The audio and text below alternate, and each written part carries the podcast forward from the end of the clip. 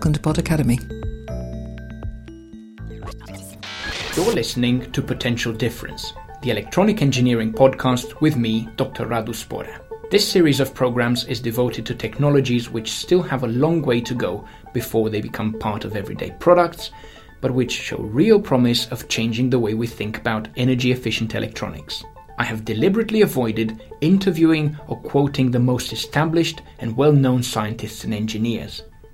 Instead, you will hear from some of my young colleagues, researchers and doctoral students from the Advanced Technology Institute at the University of Surrey. I hope that their accounts from the coalface of electronics and materials research will demonstrate the tremendous enthusiasm and interest that exists in these potentially world changing technologies. A great advantage of podcasts and audiobooks is that you can still enjoy them after lights out. But light is an essential ingredient for most active human pursuits. Early members of our species prolonged their hours of activity by burning things in order to imitate sunlight. Even back then, they kept an eye on energy efficiency, as some things burned less well than others.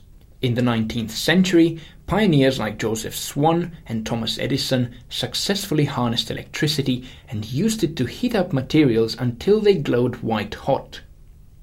For more than a century, incandescent bulb technology has been the way to light a supper, and for that matter, a fancy dinner soiree. But last year, the L Prize for Efficient Lighting showed that we can do a lot better. The winning design by Philips a long-standing expert in all things lighting, is six times more efficient than a conventional bulb, and a third more economical than efficient light bulbs. By heating up materials or burning them in an attempt to produce light, we waste a lot of the energy as heat. Efficient light generation, as the prize winning approach shows, relies on semiconductors. Dr. Lynn Rozanski is a research fellow working on efficient energy conversion. She explains. In basic form, semiconductors are materials that, if we're putting in electricity, they can actually convert that electricity to light. So, most of the semiconductor materials we use are in light emitting diodes, which allows you to only flow electricity in one direction, and the end result is the light comes out as that electricity absorbed by the material and it converts it to light. What we're interested in LEDs for is the fact that they do have much higher efficiencies than existing lights. They're much more efficient at taking electricity and converting it into light outputs. Unlike traditional light bulbs, they don't waste most of that energy as heat, and the end result is they will emit different wavelengths of light which is simply just describing different colors of light. Efficient generation of colored light is all well and good, but rare are the instances when a deep red ambience is all that's required. White light, which resembles the sun's rays, is the most versatile and most desirable. So, how do we create white light?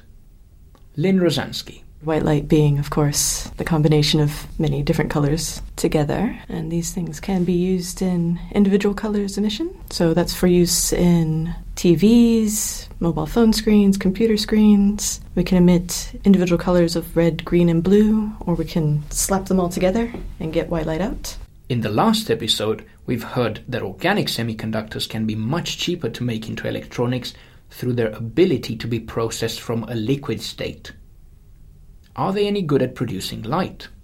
Well, a new type of the light emitting diodes are the ones based on organic materials, and a lot of the organic materials are small molecules. The easiest way to think of them as almost like a dye molecule, so they can absorb light and then re emit it in a different color. And they are very good at producing closer to single color emissions of light. So you can get a very nice deep red, you can get a beautiful blue, very bright green. They're very good at absorbing light and emitting light. They're not quite as good at taking electricity and producing light. So that makes them a little bit less efficient than the traditional LEDs that we've seen on the market. But they're very cheap, so that's quite nice. And the fact that they can be processed in solution means that we can do very large areas very quickly and for a very reduced cost. So the idea is that these would be very good in perhaps replacing traditional light bulbs, so you would have a whole panel in your ceiling that's emitting a very nice white light. But colored light emitters have another very useful application display screens. Organic light emitting diodes, or OLED, are starting to be used in palm sized screens as a consequence of their improved energy efficiency. Conventional displays use liquid crystals which act as taps or valves for the light coming from a white backlight. Different colors are generated by directing more or less white light through colored filters using these liquid crystals. When the displayed image is dark, the liquid crystal valves are mostly closed, so little light gets through. But the white backlight is still shining at full power, and that's not very energy efficient. In OLED displays, the light emitting diode produced just the right amount of light required to display a certain image. A dark picture will draw a lot less power than a completely white one.